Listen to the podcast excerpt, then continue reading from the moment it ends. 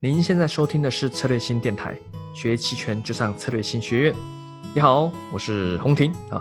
本期音频我们邀请到是 Jack 老师，在我们一次这个上海的沙龙哦，期权沙龙上里面分享一段内容啊，他是聊有关说，哎，为什么你要做期权？这么多金融工具，为什么你想要选择期权？以及说如何可以做到哦，看对方向你可以大赚，看错方向呢，你还是可以小赚。这是只有期权工具可以协助你去做到的。好了，那我们就来听听看内容吧。很多东西是比较的问题，我以前也讲过，你今天做期权，不是因为你不得已才做期权，是你有选择才做期权。这样这样了解我在讲什么吗？就说我今天做期权，是因为我比较过股票，我比较过期，我比较过期权，发现期权最好，我才做期权。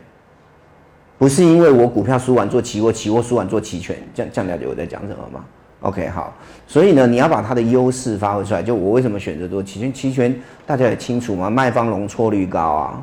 那你要把它容错率高这件事发挥到极致，你就是犯错也赚钱啊。所以才会变成说我曾经刚刚讲的那一句话，就是看错还小赚，看对就大赚。那基本的剧本就很简单。我用赚来的时间价值去观察有没有操作末日轮的买方机会，如果有，那我就大赚，就行情也出来我就大赚；如果没有，那我归零，可是我还是赚的，因为我是拿赚来的去怎么样去做操作。我在呃十这次刚结算嘛，对不对？我在十月的契约，也就是前几天，是不是刚好十月最后交易日啊？我在十月的契约里面，我有做末日轮啊，归零啊，但我净值还是成长的。就哪一天如果不归零，我是不是就大赚？这样知道我在讲什么吗？哦，留留一些东西给大家思考了哈。好，我喜欢给大家思考，不想要直接给答案。然后我再问各位一件事情，但你知道吗？欲辩已忘言，我连就各位啊，就有一句话就是骂你我都觉得累，这样懂我意思吗？哈。就各位想一件事情哦，当所有市场上的人都告诉你，你看波动率这么低，不要再做卖方，OK？那我问各位哈，隐含波动率可能来到了这么低，大大概率上再往下降的几率已经很低了。但我问各位一件事情，隐含波动率如果不往下降，难道卖方就不赚钱吗？有没有想过这件事情？还是说别人跟你讲一件事，然后你就被动式的接受？人家跟我讲，我就怎么做？那万一他想的不够完整呢？好，我再讲一下啊，给各位想一下这件事情。所以，呃，你知道吗？我连解释我都懒得解释，你知道吗？因为什么？有时候你去解释，你就打到很多人。但我不喜欢得罪人，对不对？哈，哪怕那个人是在忽悠，但他不是要忽悠你，因为他想的不完整。这样了解我的意思吗？我再讲一次啊，今年三月了哈，今年三月我看到最高的隐含波是四十五，认购的虚值的，通常越虚值隐含波都会相对比较高。我看到最虚最隐含波，从我开始接触五零 ETF 期权之后，最高的四十五，大概在今年三月。OK 好，那现在呢？不不不不不不不不好，可能呢从极高，当然不一定是同一个。行权价，但是反正我曾经看到有四十五的，那现在是不是普遍小于二十？是不是这样子哈？所以大概率是不是就跌不下去了？对不对？大概率嘛。OK，虽然有人告诉我说，从二零一五年到现在也有隐含波动率，呃八的啦、九的啦，我是不知道啦。但我只知道一件事，在二十二的时候就有人说很低啦，再来二十的人就说哦很低了，我不要再了。结果呢，它就一直低。像这样了解我的意思吗？OK，好，那现在真的很低的啊，现在可能在十三正负二吧，很低的吧，对不对？OK，好，那你问我说，老师，那难道你觉得银行波动率还会再低吗？不觉得，我不觉得，因为我不知道。你去猜隐含波动率到底低不低这件事，是建立在以前的基础嘛，对不对？OK，所以你才会觉得二十很低了，结果它来到十三，你不是傻了吗？那再来呢？就好像人家问我说：“那现在现在这个上证指数两千九，啊高还低？如果未来会跌到一千八，现在就很高；如果未来涨到六千，现在低不低？很多事情是未来才知道嘛，对不对？好，OK，好，那我就问各位，既然未来不知道，那我们就讨论一件事情，给你隐含波动率持续横盘游走，持续横盘游走。那我问各位，那时间价值要不要递减啊？还是要递减嘛？只是递减的很慢嘛。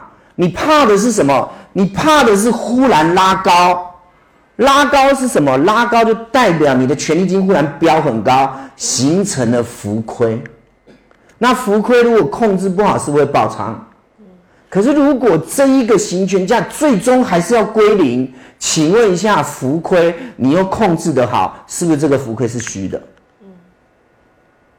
所以思考一件事情，有也许未来各位期权做久了会面临一个问题，或者说现在已经面临这个问题，可是你可能有思考，可能没思考。就是如果你账上有浮亏，当然不愿意有。OK，我希望哦，因为我那个软件哦，我那个下单的券商。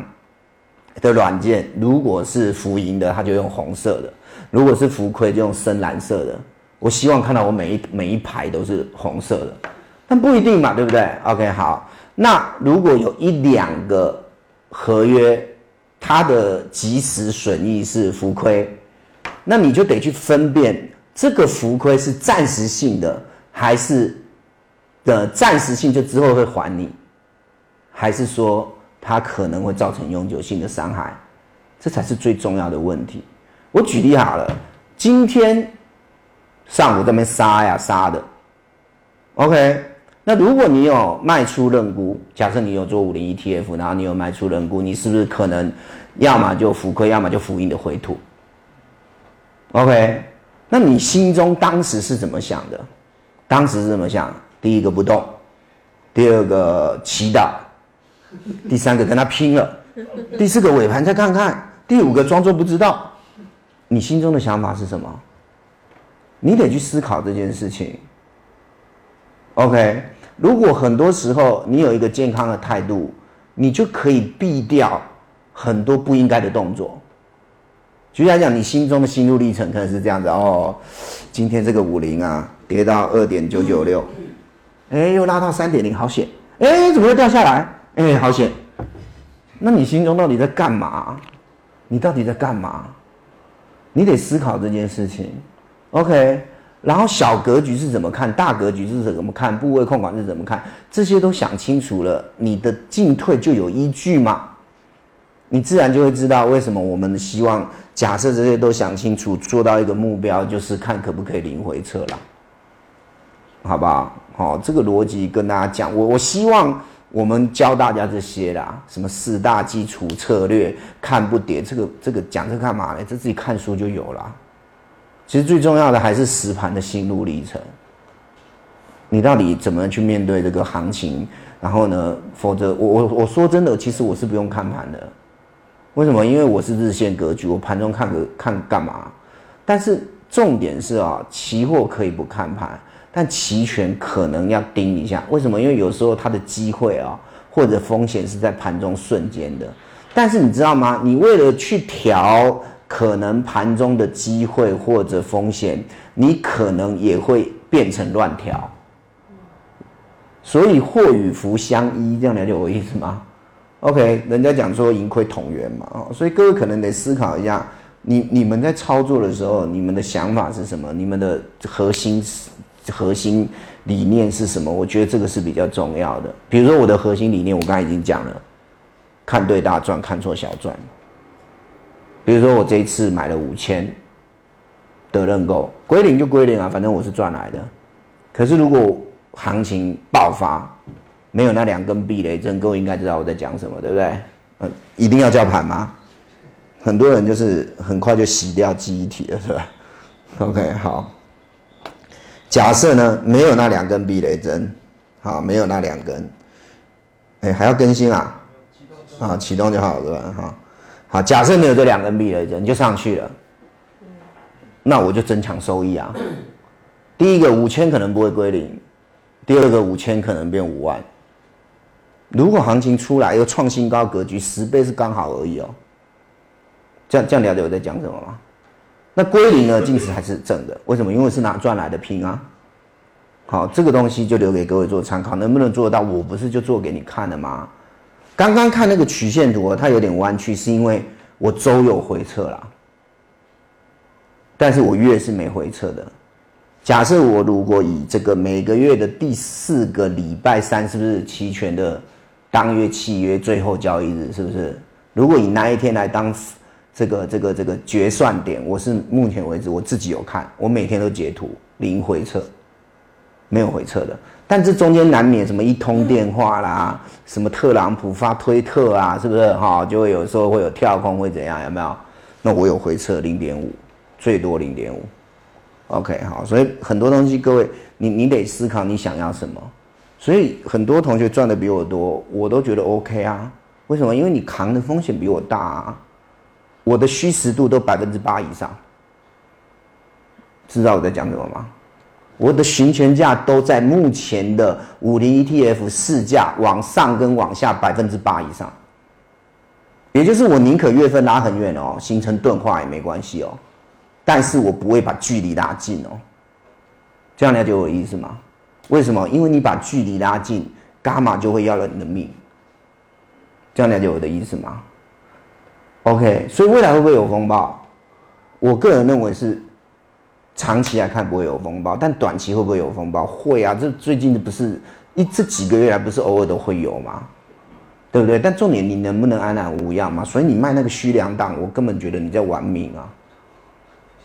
对不对？虚两档随便一个跳空就下来了，OK，你可能就从虚两档变成平值哦，那个时候速度是最快的哦。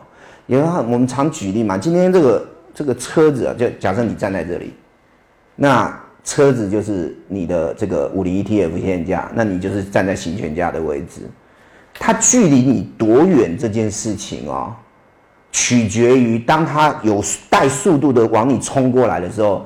你能不能来得及闪得掉了？这样子就比较有感觉了。如果它来的速度很快，你闪不掉哦，你一下子变平直，它就撞到你门口了。但是如果你距离它很远，它速度又不快，甚至跟你反向，你是不是很安全？但是我们做卖方的不讨论安不安全，做卖方的是讨论危不危险，因为安全就躺着赚。做卖方的是讨论危不危险，安全不用讨论。做卖方在乎的是风险，不是报酬。你在在乎报酬，你就做期货，你就去做买方嘛，对不对？哈，OK，好。所以呢，很简单，能不能够换个品种？能不能够呃，买方没钱赚，做买方，如果会比较好，我就换。那如果没有比较好，那就继续做。那可是问题是，继续做这件事情有没有说，因为隐含波动率很低，所以就不要做卖方？你不会控制哦，你不会应变哦，就算隐含波动率很高，你还是挂掉了。这样懂我意思吗？如果你在隐含波动率三十的时候去 sell call，它从三十跑到四十五，你要不要死掉了？这样懂我意思吗？那三十当时高不高？就历史来看很高啊。所以很简单，它只是一个客观的衡量标准，就好像今天一台特斯拉、一台法拉利摆在那里，你会不会出事？你开了它会不会出事？跟车子没关系，跟你能不能驾驭有关系。所以隐含波动率是一个衡量的因子，但是呢，隐含波动率不会跌下去这件事情，大概率跌不下去这件事情，却也不影响你赚时间价值哦。你要防的是它忽然隐含波动率拉高哦。然后第一个要讨论会不会拉高，第二个拉高以后你有没有办法应对它？这样了解我的意思吗？好，所以很多事情呢，不是那么一两，不是那么一刀切哦，就隐含波动率很低，所以就不要做卖方，这根本就是错误的啦，这是错误的。好，基本上呢。如果可以选择，哈，如果可以选择，我也想在银行波动率低的时候做买方，在银行波动率高的时候做卖方。可我刚才已经举例子了，如果你做的不对，银行波动率高的时候你做卖方，它还会更高，把你嘎爆。如果你在低的时候做买方，它上不去，你还是归零。好，所以很多事情，这个这个怎么讲呢？很多是动态的问题，不是静态的问题。当我们在讨论很多事情，我们看很多人的讲法都是静态的问题。但讲呢，你你跑出来申论哈，就就感觉你在跟人家打对台了哈。所以关起门来可以讲，你也可以提出不同看法。可是我的看法根本这些人就不了解期权，根本就不了解。他用很多学术的角度，用那个呃，这个这个这个这个这个这个这个呃，可能呃特殊情况的角度来讨论一个广泛的事实，我觉得这个都不客观啊。好，我觉得都不客观。好，那我来讲一下盘呐，哈，所以刚好了，音频就到这边。那如果想看完整的这个视频，那欢迎上策略性学院网站啊。那如果想参与更多的这个期权培训课，一样可以在网站上或策略性公众号。或咨询策略性小姐姐，或者是在下方哎留言电台留言咨询。好了，我们下期再见，拜拜。